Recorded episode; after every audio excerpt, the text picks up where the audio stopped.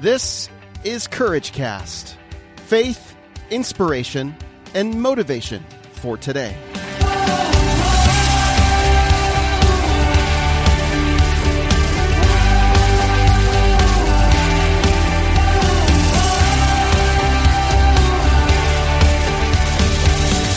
Well, I am excited because I've got somebody from California on the line with me. Phillip, Andrew, welcome to the Courage Cast.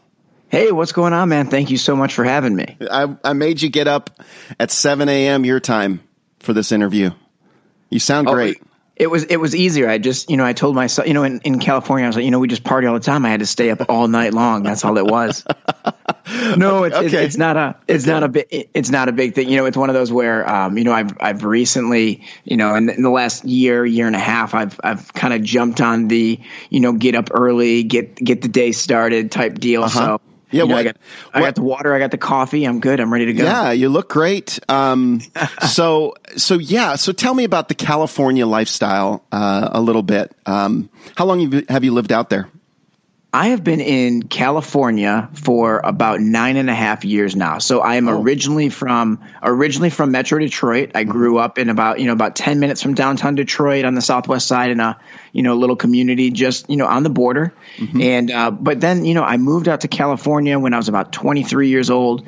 And you know, I had never been west of Wisconsin. Mm-hmm. You know, so it was one of those things where I didn't really know what I was getting into. And you know, the LA you know, so I'm in Los Angeles, and it's very funny because I had no idea. You know, growing up in the Midwest, California immediately brought certain stereotypes to my brain, right? Like palm trees, uh, the beach, the ocean, Hollywood, celebrity, all that stuff. And then you get here, and and while those things are here, I mean, Los Angeles, metropolitan Los Angeles is like 12 million people. Michigan is like nine million. You know, it's like, and so it was one of those things where so often people get, you know, people from LA is one of those cities that people have an opinion about it without having ever been there, and then mm-hmm. you know, and but when you get here, there are so many different people. There's so many different neighborhoods. There's so much opportunity, different things for you to do. There's no one. You really can't say, "Oh well, Los Angeles is this." Right. Uh, and then in that sense, you know, San Diego's vibe is much different than Los Angeles vibe, which is much different than you know Silicon San Valley, Francisco. San Francisco. I mean, my San you know they they joke they voted on it right like might as well be different states because they're so different in, in the mentality and the way people interact with one another um and then and as i say that i immediately want to yell at myself and say no dude we're still all people just trying to figure this thing out called life so Yeah. um you know i i think i love it out here I, I wish it were. I wish my rent weren't so expensive, but I mean, hey, you, deal with it, and um, you know, it, it's pluses and minuses, and, and I absolutely love California. So, what what brought you to California? Why at 23 did you want to move to California? Was it the was it stuff you saw in the movies? Was it TV? Was it entertainment industry? I got one of those emails from a prince in Egypt that I had won a bunch of money, and he told me if I, I got here, it was all fake. It was awful, but no, uh, Well, that's why I moved to Nigeria because I, I I got one of those emails. Yeah. I wanted to know this prince is just giving all this money away. I know, I know. And, uh, it's very attractive. It's so funny. Um, but so yeah, you know, for me, it was one of those things where I had always grown up loving entertainment, always had. And you know, as a young kid, grew up doing media productions, and in middle school and in high school, did theater. Uh, you know, my mother was really, uh, it was really important for her. As for me, to put me in environments where I would be in front of people speaking and up on stage, so it really helped me develop that out to where you know I just loved absolutely loved entertainment. Um, so when I, I went to Michigan State for TV and film, and as well as business, and you know I got out to California, and it was it was just that. I mean, I always saw myself here. Now, the one thing I'll say is I I loved entertainment, but I had no idea how different and segmented things could be. So. I've primarily primarily built my career in reality television and digital content. Uh, very different career paths than going scripted movies or going scripted television or you know only doing marketing videos or there's so much different things you could do. And I had no idea. Mm. You know, all I knew, you know, the the very stereotypical, like just a kid with a dream moving out to Los Angeles, you know. I had no idea what I really wanted to do. And I think that what what that has taught me is there's a lot of times in our lives where we get very caught up in feeling like we need to have every aspect of the plan figured out. Mm-hmm. You know, we think that every step of the way needs to to we have to be able to explain it all to someone and and then when we can't we think we don't know what we're talking about yeah, yeah. we don't think that it's for us and oh my god i need more research and you know it was funny i i, I love this uh, i love this comic i saw one time where it's a comic of a man and it says, you know, a confused man stands in front of two doors, and one door says heaven, and the other door says books about heaven, and he doesn't know which one to do. You know, and I think so often that's so key in life, right? Where we we want to, you know, we don't want to just leap and jump into things to where we're setting ourselves up for failure, but also that desire to I need to know more. I have to have more figured out. I need to hey, oh, I got to have all my ducks in a row and I got to know exactly how it's going to those questions can really paralyze us when we're trying to step into you know our our journey our passion our mission for our lives and you know so for me it was really one of those things where i just knew you know what first step i don't know step eight nine ten i don't right. even know step three but step number one is I got to be in Los Angeles. Yeah, that's it. And mm-hmm. so then I just, you know, it, I knew that I owned it, and and then uh, you know loaded up the the Ford Explorer mm-hmm. and uh, and made my way out west. Wow! And no one you knew no one. You know what I so there were a handful of people that like I knew through college that I wasn't really Got friends it. with, mm-hmm. but I knew that they were kind of out there. Mm-hmm. Um, you know, I knew that there were some people that had done it. Uh, I didn't really know anyone personally. I didn't have family. I didn't have like any really close friends there were a couple of people that you knew it. Oh yeah, they had moved to LA after they graduated, or blah blah blah. Right. And so I knew I you know I won't say it was one of those things where it's like I showed up and there was not you know there was no support at all. I mean, the one thing I'll say about now, it is so we've got Facebook. You've got cell phones. You can stay connected with your fa- family, your friends. You know, it was one of those things where it's not like I was it's not like a journey of our you know grandparents or great grandparents right. or whoever when they came over from you know I'm Polish and Romanian. And last year, I got a chance to actually go to Romania and, and visit the little villages where my great grandparents were born and raised before they came to the U.S. Mm-hmm. Mm-hmm. And being there and thinking about that journey, like getting on a donkey ride on a wagon to then go and get on a, po- a boat to go to this place you'd never seen a photo of, you didn't know, you couldn't commute. It was like yeah. that's crazy. Like I got in a car and took a drive. Right. You know, like it really wasn't that that you know, you can always go back. So I think it was one of those things for me is and just, you know, to throw it back on on the listener that's maybe ever thinking about moving or you know, you start thinking about all the ways it won't work, mm-hmm. that's not the place to be. No. You know, think about opportunities. You think about the possibilities. You, there's always options. So it's like don't don't focus on the problems. There's always a solution. And when you can focus your brain and make sure you're always looking at a solution, you'll always find a way if your heart is in the right place. Mm, great advice. Great advice. Um, okay, so so this let's go back a little bit because you you now are uh, a TV producer, a blogger, a coach, an Emmy nominated TV producer, by the way. Uh, and I want to hear about that. You're a blogger, yeah. you're a coach, you're a motivating speaker. So tell me a little bit about, you know, how you got, tell me a little bit about the journey before you moved to LA uh, I know that you talk about some of those things, like your adolescent years. Sure. Um, talk about some of some of the anxiety that you dealt with, and and some of the things that I've read about you that I'd love for our listeners to hear about. Yeah, definitely. I mean, for me, you know, the story kind of goes as a lot of us, right? Like, grew up a, a, a young kid, and you're just always, you know, you're trying to find your footing as a kid, you know, growing up and where do you fit in and what's what's this whole thing called life and for me, you know, growing up in Metro Detroit, I was I always joke, you know, I grew up on a street named Carroll Street and and I was the youngest kid on Carroll Street. You know, we had a lot of kids and I was the youngest kid.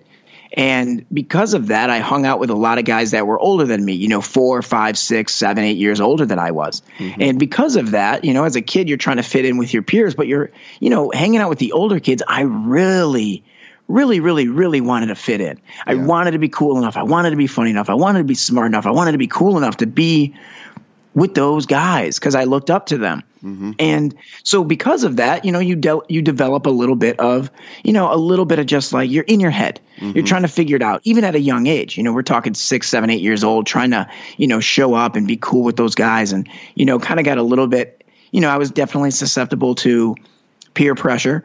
You know, I remember one time I uh, the kid up the block a kid named Danny who wasn't wasn't part of the cool kids on the block, and Danny came up, and the older kids could you know we were playing wiffle ball or you know baseball in the street, mm-hmm. and uh, you know the older kids convinced me that you know Phil, it's a good idea to uh, to take this baseball bat to Danny's bike. Mm. And I said, "Yeah, you know what? That's a cool thing to do." And uh, and everyone thought it was really cool, except for my father and for Danny. Yeah. And uh, and then my dad, you know, my dad shows up, and you know, it wasn't good. And, and you know, the funny thing, so my father, my father's a retired police chief, from Metro Detroit. Mm-hmm. So, you know, aside from trying to always show up and be cool and, and, have the anxiety of wanting to fit in with with my peers and with kids that are older, I've got a father that's pretty well known in the community. My mother was also involved at school board, uh, so people knew the last name. Mm-hmm. And as a little kid, I developed this idea that man, what I do is really important. Mm-hmm. Everyone is really paying attention to me and my family. So, you know, I need to get I've got to be an all A student. Mm-hmm. I need to be the captain of the football team. I need to be the guy who's scoring the winning touchdown. I need to be all these things. Yeah. So a lot of pressure. I, well, you know, and it's crazy. Was it to unspoken think, pressure though? One hundred percent. My mm-hmm. parents never put that stuff on me. Mm-hmm. Teachers never put that stuff on me. And and if anything, it was you know the you know, I, you, you start to almost become a little bit of the poster child because you're trying so hard. You're, you know, my, my parents were teaching me how to, you know, talk with other people and but in my head I, as a little kid, you start to develop that mask, mm-hmm. right? The difference between who you are and what you're, how you're showing up to everyone else. Those yeah. deep thoughts that are inside of you versus what you're showing everyone, yeah. right? So that little mask, I'm starting to work on that mask, and I'm developing that mask out. And it's, it's the me, it's the filled, the insecure, the kind of, you know, unsure of himself. Uh, but then when I'm in public, you know, I'm I'm loud and I'm I'm fun and I'm I'm smart and I'm I work hard and I study and I work do at sports and and that's who I'm showing you that I am and are you convinced yet? You know, that type of a thing. Yeah. And so that continues, you know, and and where it all kind of starts going out is or where things start to get interesting is, you know, at 15, 16, 17 for my friends when they start drinking, I'm 11. Mm. So I'm I'm with these guys and boom, all of a sudden I'm 11 years old and I'm drinking at a party with older kids. Wow. You know, really? and it's, and it was one of those things where I drank and I, a couple things happened. A, just the chemicals start messing with you, right? You're, sure. I'm 11, I'm underdeveloped. And hey, man, if you're 35 and you're drinking a lot, like it's affecting how you think. Mm-hmm. And so I'm in a spot where I'm not in my head now. Mm-hmm. I'm in the moment. It it let me. I didn't know how to get there by myself, but when I would drink, it put me in a spot where I was like, oh, I don't care right now. I'm just in this thing with these people, and I'm not worried if you like me and blah blah blah. And also, then I saw the way that kids, would, oh, who's this kid? He's who? Oh, oh, oh that's funny. Blah blah. And so I thought that that was, you know, in my my little brain, I thought it was cool. I thought it was cool that I was drinking at that young age, and and it was one of those things that you know my, I don't think my parents you know I know my parents weren't. We've talked obviously a lot about it since. Uh, you know they're not thinking, hey, I got to make sure my 11 year old's not drunk coming home from sure. hanging out with his buddy. You know what I'm saying? Yeah. And so I think there were some times where it, it just went unnoticed because they weren't they weren't even thinking in that mindset of like, yo, I need to, that, that they weren't even thinking that was something they need to be concerned yeah. about yet. Mm-hmm. And so I'm drinking 11, 12, 13, and, uh, when I'm, you know, one day I, I remember I'm sitting with uh, my mom. My mom had gone to the hospital because she had some gallstones, and so my dad had taken her to the hospital. My dad came home. We were we were kind of hanging out, me, my sister, my dad, and we're sitting at the dinner table, and uh, we're we're laughing and we're joking and and we're having a good time. And then all of a sudden, it was like I saw my dad's face my face or his face just completely changes and he walked over and he turned the television off and it was just silent and I immediately knew something's wrong. and and my dad just says, and he's like fighting the tears, and he's like, "Look, guys, uh, your mother doesn't have gallstones; she has cancer." Mm. And you know, I'm 14, and we're just sitting at the table, bawling our eyes out, and we cry and we hug and we do that whole thing. And then I put my basketball jersey on and I go and I play a basketball game. And and that was my way of dealing with it mm-hmm. was I'm going to suit up, I'm going to put on my armor, mm-hmm. and you're not going to know what's going on underneath because right. it it sucks there mm-hmm. and it hurts and that's and that's not part of the mask that I've been developing for years mm-hmm. and you're not going to get to see it. And then, so you know, we we did a, a year long battle. Uh, my mother did. And she ended up passing away from cancer mm-hmm. a week before my 16th birthday. Wow. So so now you've got a kid who's got some social anxiety, social anxieties. Mm. You've got a kid who doesn't really feel like he's, you know, like he's completely understood or at least being seen you add the you know the death of a parent on top of it. Yeah. And, you, you, you, mix in some alcohol and man i'm just a perfect storm you know yeah. and it really was. And i'm just and it and it became a situation where you know I, I didn't want people to you know i just hey man yeah it sucks. People die. It, you know it is what it is bro. That's life. Yeah right, all right, right. cool. You know you become kind of hardened to it. Mm-hmm. and you know people say that all the time. We hear that like oh yeah he's gotten really hard to that. It's like you know what? I wasn't any i wasn't hard it was just the outside. It was just was. the exterior. It was sure. just the exterior. Like deep down, man, was I sad and broken mm-hmm. and hurt, and and I didn't know how to, and I didn't know what to do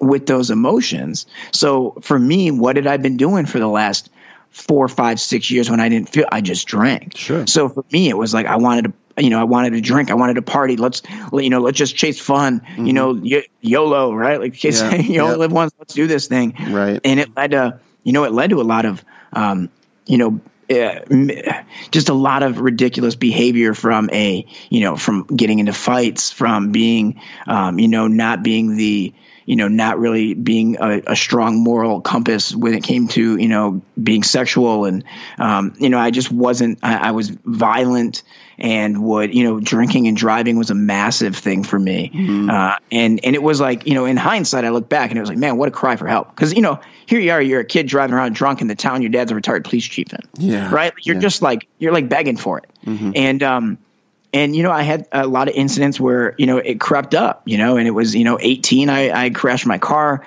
19 i got arrested 20 i got arrested uh, and and it you know i got into some fights where you know i got hospitalized for you know i had to get staples in my head for uh, I, I, hit my head in some on some metal in the middle of a fight mm. and um, you know opened my head up and you know all these different things and um, none of it really seemed to to kind of click and when I was, you know, I just, and, and here's the crazy thing the mask was still working well. Mm-hmm. You know, I was still on the honor roll. I was making huh. the dean's list wow. once I got. I was making the dean's list once I got to. I went to Michigan State University. Mm-hmm. I was on the dean's list at Michigan State. I graduated college in three and a half years. Wow! So I was still in, in what. In the problem with that was I was allowing.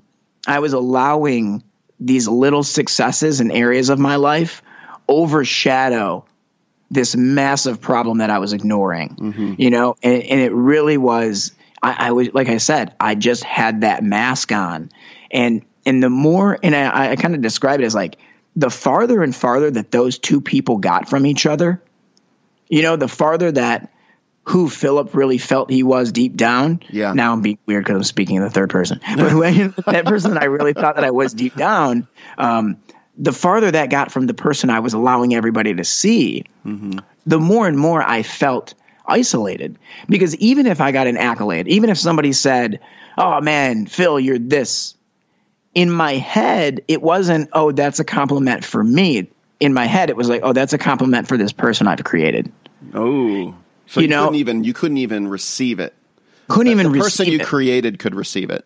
Yes. I, so so you're talking and, and and what does that mean? That means everything. That yeah. means appreciation. Uh, that, that, means love. Mm. Uh, there's definitely elements of self hatred in there for for the shame and the guilt of things that I had done. And and, and you know, it was one of those things where I'm getting ready to. So I graduate from college. I'm getting ready to move to California. And 11 days before I move, I get pulled over by the on, by the newest police officer on the force that doesn't recognize the last name. Right. And and boom, I get my DUI.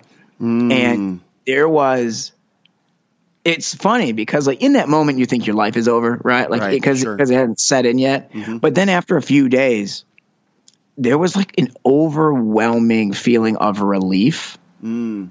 Because I knew I knew deep down there was a problem. I mm-hmm. knew something was up. I knew there were the like I knew I just wasn't happy. I had a lot of feelings that when you know I had never done counseling, I hadn't done any of that stuff. I knew I needed something. And getting that DUI was I could blame the state of Michigan. Mm-hmm. You know, I could say, "Oh, well, I'm going to I'm doing, you know, AA or doing 12 step or doing these things because the courts. You know, I was 23. I didn't really have that I didn't have that strength yet to be like, "Hey, you guys, I actually really think I have a problem with alcohol and I need to get this figured out." It was, "Oh yeah, man, I got to go to these meetings because of the courts."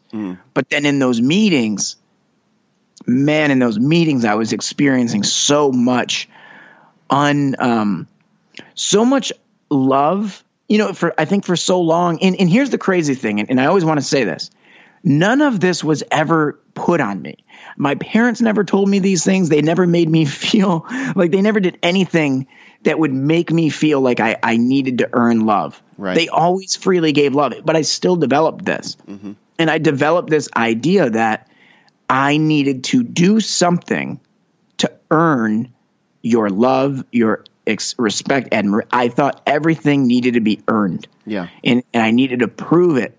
And I needed to prove why I was worthy of, of enjoying it. And, and that's obviously that's a big story. Uh, You know, you'll find that very correlating with, with my relationship with God as well for a while. Um, and I thought that I needed to earn it. And when I got to those meetings and there were people there and they just wanted to care about me and they loved me and they were strangers and it didn't matter what I said. It didn't even ra- matter who I was or what I did. They loved me. And it was because, and I saw for the first time people that were strangers that were making a decision to love people. And it was more about themselves than about somebody else needing to earn that love. You know, it wasn't like, oh, I'm going to love this person because I like them X, Y, and Z. Sure. It was, I'm going to love people because I've made a decision that I'm going to love all people. Mm-hmm. And it was, it was really powerful and, and it was life changing. And like now it's, you know, now it's been over 10 years that I've been sober. Um, I'm still very active in that community. I speak at rehab facilities. I speak at prisons or I speak in jails. And, um, and I'm man, I, I owe so much to that. Uh, so owe so much to that. Um, I could keep going, but I'm going to let you jump in because I, I sometimes I can talk really long. So. No, I I absolutely enjoyed. I was just listening and just being really enthralled in the whole story and kind of involved and putting myself there in that in your shoes. You know, at 23, um, you know, I have a son who's 16. I have another son who's 18, and I often wonder, you know, what's going in going on inside of those boys. Yeah. because they don't let you in all the time. You know, Yeah. they're very they're very to themselves, and I I remember the way I was, and there was a lot going on that never was expressed on the outside. totally. So I, I it's, definitely it's just that. that. it's that environment too right like there's so many things that um you know it's like the first time you know the first time that you feel something or you think something and then you hear someone else get made fun of it and you're like whoa Hmm. i don't want to be that guy i don't want to be i don't oh man i don't want to I don't. Oh man, he just got called this, and, and I see the other way the guys are talking about him, and like, oh man, I don't want to. I'm not going to do that, or or even you know, I, um, you know, I won't dive too deep into it, but like even you know when I think about like you know sex and and what as a kid being in high school, what that started to mean, Yeah. and it was like you know it wasn't even about the first time that like you know I actually kissed a girl that it was. Uh, that was when that relationship with that idea started. It was the first time that I I saw a group of guys. You know, the first time I saw a group of guys sitting around and talking about a guy that had had sex, and seeing the admiration that they were t- how they talked about him and in in that and it shapes your brain as Sure. a as a kid that like oh man this is something that you know and especially when you're in a state where you're trying to trying to fit in and you want to be a part of the cool kids crowd and you want to be a part of connection with other people and you see someone getting an admiration for those things it's easy to be like oh well i guess i need to do that Yeah. you know, I, I need to I need to do that thing, and then guys will think that I'm cool. Mm-hmm. And, you know, and it's like it gets it gets so warped. And the problem is if you and when we're not sharing those things and we're not talking to kids about that stuff, you know, they're just you know trusting each other. And you know, even I've had times where it, as a as a older you know as an older guy, you get in a spot where it's so easy, and especially with social media, now, it's so easy to get in the comparison game. Sure. And in not only comparing yourself to, uh, you know, it's dangerous to compare yourself to other people, but it's also c- dangerous to compare yourself to what you thought you should be or where you should be in your life. Yeah. And I had a moment where I had to stop and and really think, you know, you I would, you know, coming up on 30 and, you know, normally your birthdays and some of these things end up being big landmarks and you kind of start reevaluating everything. Am I where I should be? Am I on the path? Blah, blah, blah, blah, blah. You know, and um I had a moment where I was like, you know what? There is not a 13 year old kid in the world that I am ready to take life advice from. Uh huh. So why in the world am I trying to live up to some expectation that 13 year old Phil had? Wow. Mm-hmm. And I was like, you know, he, hey, it was a nice kid, but he has no clue what was going on. He doesn't Sure. know, you know? Sure. And it's like, so for me to, I think sometimes, you know, as we get older, we have to evaluate like these, these ideas of life that we thought, right? Or the, anytime we get in that like shoulds, right? Or Yeah. if only, mm-hmm. if only this, or like, you know, this is the way it should be. And ask yourself why. Why should it be that way? Mm-hmm. Because it's not. And and so aren't we aren't don't we try to learn and don't we get taught that we're good where we're at? Mm-hmm. Wherever we're at. Now that doesn't mean that you can you should be complacent in life. Like we should always want to want to better, you know, be, you know, to to grow and to progress and be able to, you know, progress and love other people and be able to show up and we want our careers to flourish and we want our relationships to flourish. And that's fine. That's all good and fine. You can be ambitious and still have content in your life and content in your heart for where you're at. Yeah. Yeah. Still want more without needing it. And it's I think about being the- yeah being present being able to stay present in your current situation your current moment um, but also be knowing that you are an ambitious person and that you you can move forward um, and grow and and desire to grow those are those two things can still be in the same person at, at the same time right Oh, totally. Mm-hmm. And and I don't know, and, and that's the other thing. Some sometimes we don't right. Like no one's on social media sharing their failures. Right. Right. Like no one's on there doing that. So it's important to grow. I think it's really important to develop your team of the people that you are constantly doing life with that you can be able to share these things with, share the insecurities, uh, share your goals with, share the ways you don't think it's going to go well, share your tactics, your strategy. We need accountability partners in life. We're meant to do this thing together. Right yep So it's like when if you've got goals, if you're finding moments where it's difficult for you to uh, to push through on your own, develop that strong team of who are those people you can go to, and not only that you can lean on, but that they can lean on you. I you know, service is such a pillar of life for me. And so much of life and my happiness changed when I started finding ways to be of service to others. And when you do that, it really i don't know something just shifts you start you feel strong community you don't isolate you feel like you've got a team you're building together uh, it's amazing Well, And tell I me about that. Tell me how you're. now, You talk about the pillars, so that's one of them. What do you, what do you do to serve? um you know, for me, service is it really is everything. It's so important. And you know, for me, it's everything from just being accountable at, you know, my, I have weekly, um, you know, I have my weekly meetings for, for recovery that I go to. Uh, you know, I speak actually later on today. I will be speaking in, uh, in one of the LA County, uh, LA County jails.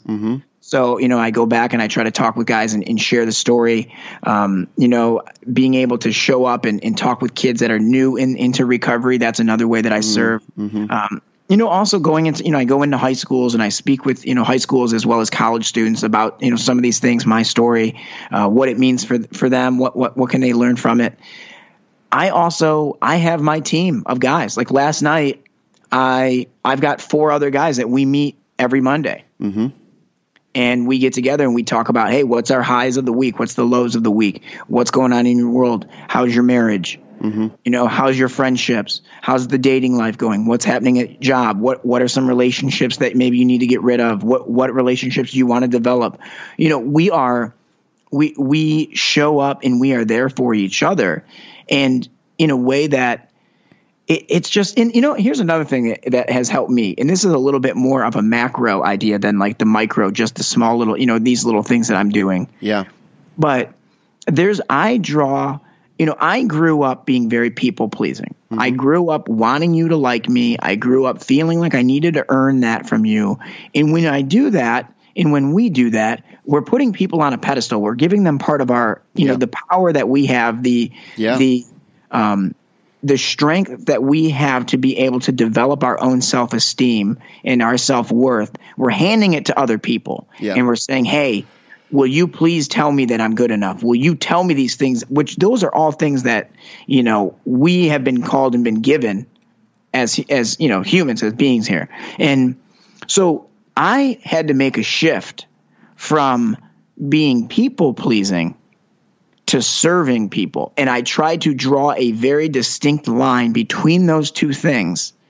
And I say, who am I being right now? Am I being people pleasing? Am I trying to prove that I'm cool? Am I trying to prove that I'm smart? Am I trying to make you like me? Am I trying to earn something from you? Mm-hmm.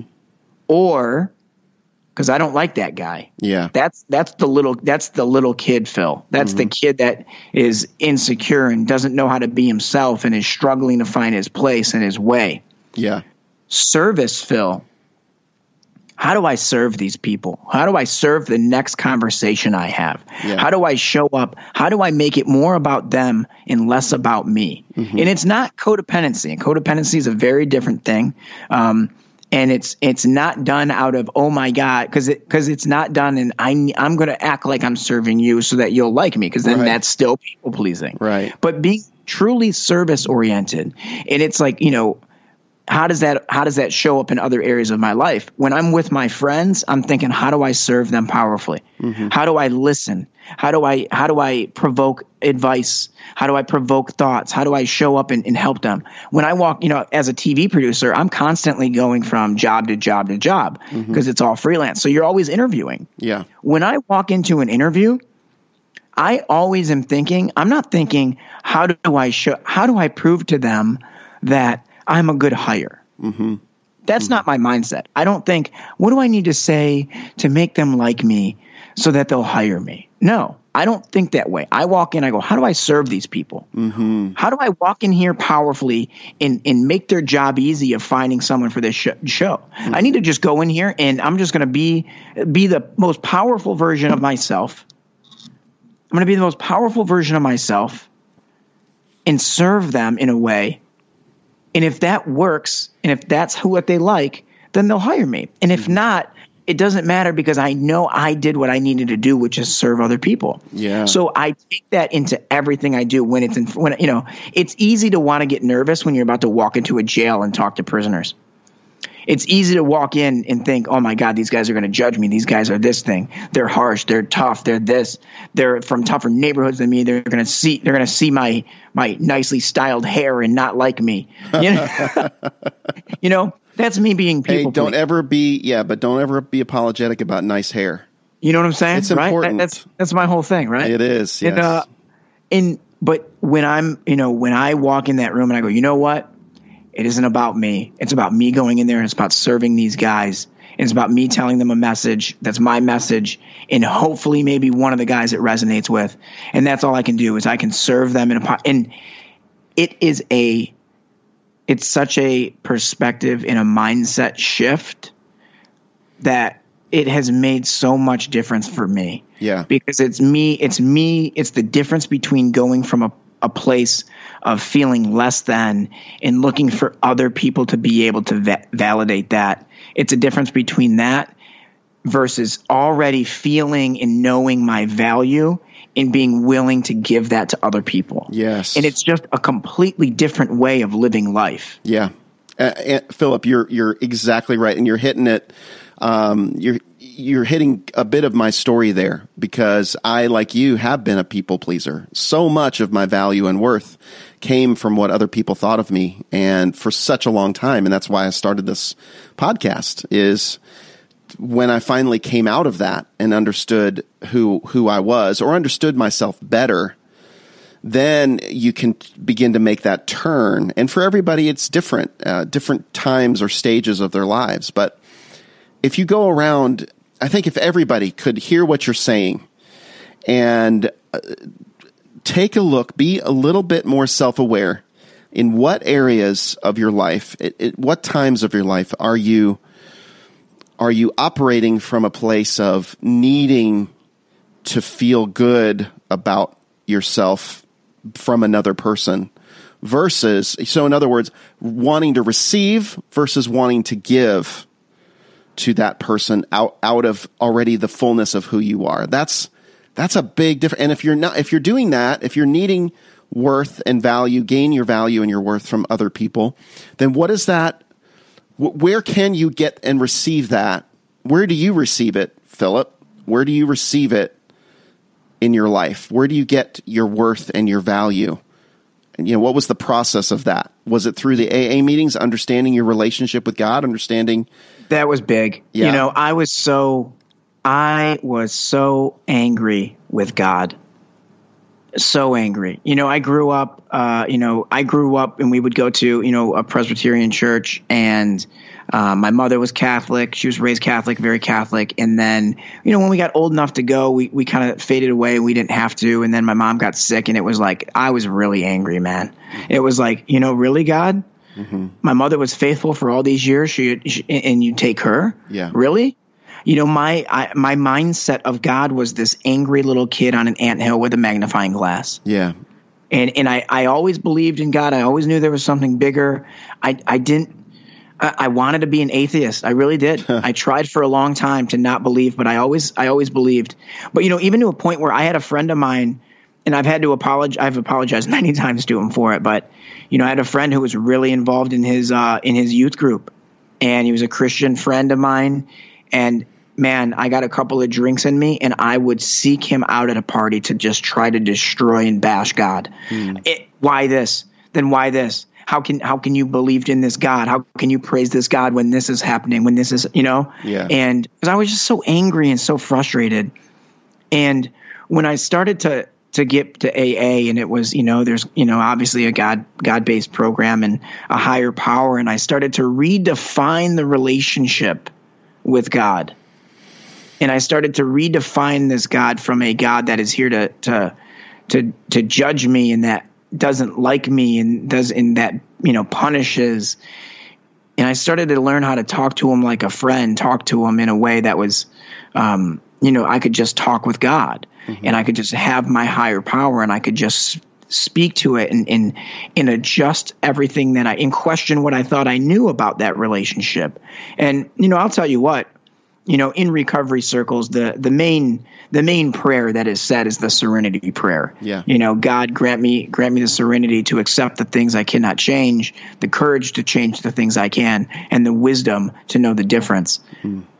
That that prayer, man, talk about you know another pillar of my life especially in early sobriety.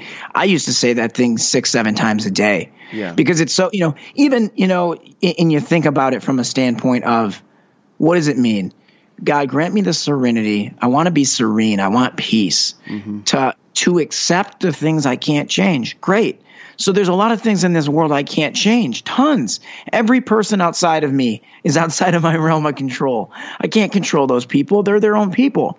So I can't control the traffic. I can't control the uh, you know, uh, the I can't control every aspect of the government. Now, sure, can I work towards things and can I have goals and can I can I be influential? Yeah, sure. But controlling, you know, the uh, the way we think of controlling is having pure. No, I don't have control over those things. Mm-hmm. So if I don't have control over those things, then I need to just accept those things. Yeah and I can't I can't sit now now I'm accepting life on life's terms. I'm okay, this is what life is. Cool, I get it. And then it's okay, well then having the courage having the courage to change the things I can't. Oh, okay. So when I realize that there is something that is in my control, I got to have the courage. I ask God for the courage to step into that. Mm-hmm. Hey, this is, you know what? Of all the things, I just I just made a list of all the things going crazy in my in my life right now. And and out of these 10 things, I noticed 9 of them are outside of my realm of control. Mm-hmm. Okay, cool. That means I need to accept those. But you know what? That one that one is inside of my realm of control. So what do I need to do? How about I toss it up to God and I ask for the courage to be able to start working on some change for it. Mm-hmm. And then and then the the powerful spot, right? The wisdom to know the difference. And that's really where it gets it. And that's the question. Is all right, you're upset about something. You're mad at your kid for something. Great. Mm-hmm. What can you what what what in that is part of your control, what's not? Mm-hmm. What can you control? What can't you control? Yeah. And and really, I think that we, as people, we get, we all struggle with control so much because we want life to be how it should be. Oh man, if these people, if my boss would just act this certain way. Or if the teacher would just be this way. Or if mm-hmm. if anyone would just be this way. If only if only this. If only i were taller. If only i were more attractive. If only i had been born into a more uh, uh, uh had better parents. If only i had a better job. If if onlys and shoulds those are you know ask yourself. you. they don't yeah. do anything for you and ask yourself are these in your control? Mm. And and I think that that's really what so much helped me with was really starting to identify what is in my control, what is not in my control, and then how do I, when it is in my control, step into it? Mm-hmm. You know, how do I own? How do I step into responsibility and start taking responsibility for myself? for my actions, for the way that I want to behave and how I show up. And, you know, I always, I, I t- tell people frequently, the way you were raised, right? Like maybe you had great parents, maybe you didn't. You know, every parent has holes in their game because they're human. Yeah. And and it's, you know, the ver- the rarity that there's there's no perfect parent out there. So you're not we're not we're not at fault for the way that we were raised, right? It wasn't on us. However, as adults, we do have a responsibility to make sure that we are maturing and that we are finding maybe some of the gaps that we missed as as we grew up. What were some of the areas that we need to work on? Yeah. Are we are we quick to anger? Why? Let's start working on that. Are we are we really judgmental? Do we not feel loved? Do we not offer love to others? Do we feel entitled? Like we have to look at ourselves and you talk about it great with self-awareness. We start to ask ourselves questions and then you start to kind of work through it. And then the thing with it you know, we have the responsibility of doing that. And a lot of times people hate the word responsibility because it feels like obligation. It doesn't feel fun. Yeah. You know, it, it, feels like, oh man, like I have to, another responsibility. I have enough. Phil, don't give me more responsibility. I already got this and that. I got to take care of this. And, you know, I got, right. leave me alone. I got this car payment I got to handle. Mm-hmm. And, but I heard someone one time say, and it was really, and it's not even that crazy of a, it's not that mind blowing of, of a way of thinking, but it really hit me hard. Like, responsibility is the ability to respond. Mm-hmm. It's and okay. So if I'm, I need to be responsible for the way that I behave, the way that I act, the way that I think. Great. If I'm going to be responsible for that, if I'm going to accept responsibility, that means I have an ability to respond to these things. Mm-hmm. I have an ability to respond to the lack of courage. I have a, the lack of morality, the lack of um, you know, love, the la- whatever that is. Hey, I have the ability to respond to it now. Yeah, you can. That's right. You can play and your it, part in it. You can play your mm-hmm. part in it. Mm-hmm. Um, Man, this is really, really good. Um, I wish we had more time, Phillip, but I have to run. Uh, but yeah, this is this has been um, so good. Um, the the kid from Carroll Street uh, right. has has really grown up and is not only are you making a contribution to your community where you are, Um, but I believe you're you're really making a contribution to the world and what you're in what you're doing, how you're speaking, what you're what you're speaking about. And I I want for you nothing but favor and um, growth and and more reach and uh, more of your message um, to get out there to man to everybody, man. And that's that's my prayer for you.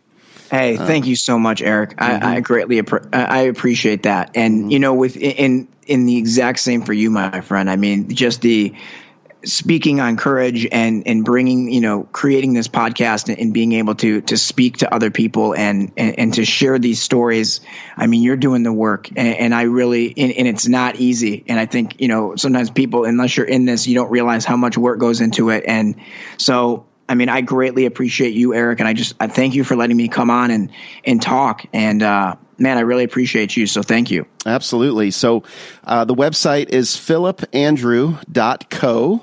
phillipandrew.co. I couldn't uh, I couldn't afford the M. You could not afford the M. Not many of us can, my friend. it's a t- it's that one letter. It just makes it home uh, much more expensive. Yes. Um, so you can learn all about uh, Phillip that way um, as a speaker. I know you speak in various different venues um, mm-hmm. all around the world. Uh, you have um, your own blog that you're that you're talking about these issues. Of course, TV shows. Uh, what are you working on right now? Anything in particular? I see you've got some experience with working on YouTube Red. CBS, CMT, VH1, yeah. a bunch of stuff you've done. A lot of, lot of cool stuff, man. Um, you know, everything from, you know, that's the fun thing. Everything from like food shows and dating shows to then doing things that are, you know, psychology based. Yeah. Um, things that are really, really, you know, intellectual, really high concept. And, you know, and then every now and again you're throwing a wedding show. So it's like really, you know, I just, I've, I feel very lucky that I've just been able to, you know, get access. And that's what it is. I love people you know and at the core of everything that's what it is. I get to work with awesome people. I get to learn about people's lives. I get to you know document their lives and show what's going on in the world. And hey man not every not everything can be an you know an emmy nominated show. And every now and again you'll do a project that um you know here's the one thing i'll say about my job that i learned.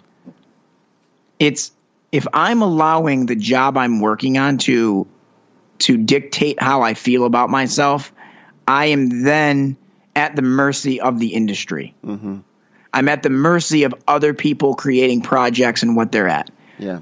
When I get my value that's attached to my job title, yeah, that's not the strongest me. No. When I when I think about where does my no, I'm not a TV producer, and then I'm not a speaker, and I'm not the I'm not all these I am Phillip Andrew first, and I know where my strength and my power comes from. Mm-hmm.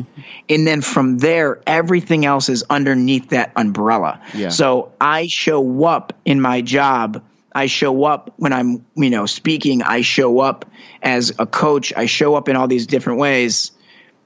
I lead with that person at the top, and I know who I am in that stuff. So then I'm not susceptible to when the industry is being crazy yeah. or when, you know, when if there's a downtime at work, you know, for some of you guys, if you're in sales and like sales are low, our identity isn't in those things. Yeah.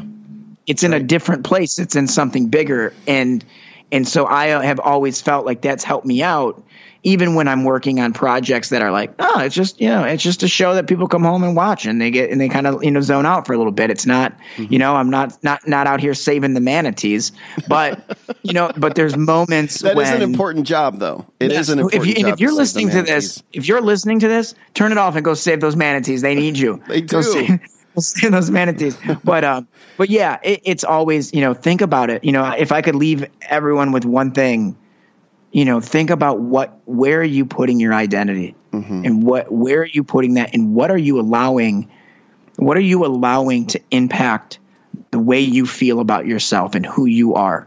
Yeah. Because you know we're called to only get that identity from from one place. Mm-hmm. so uh, like I said, thank you, thank you so much for having me on, Eric. If anyone, hey, if anyone you guys still listening, you want to reach out, it's uh, phillipandrewla at gmail.com. Okay. Also on all the social media stuff, it's you know at phillipandrewla. So I'd love to hear from you guys. And uh, man, I just this has been fun. Thank you so much. I really appreciate you having me on, my man. Oh man, uh, the pleasure is all mine, Phillip. I wish you the best. God bless you, and I hope to get stay in touch with you and see what you're doing, and uh, 100%. encourage you along the way. Okay. Hey, thank you, brother. You have a great day, man. Take uh, care. All right. Take care. Bye.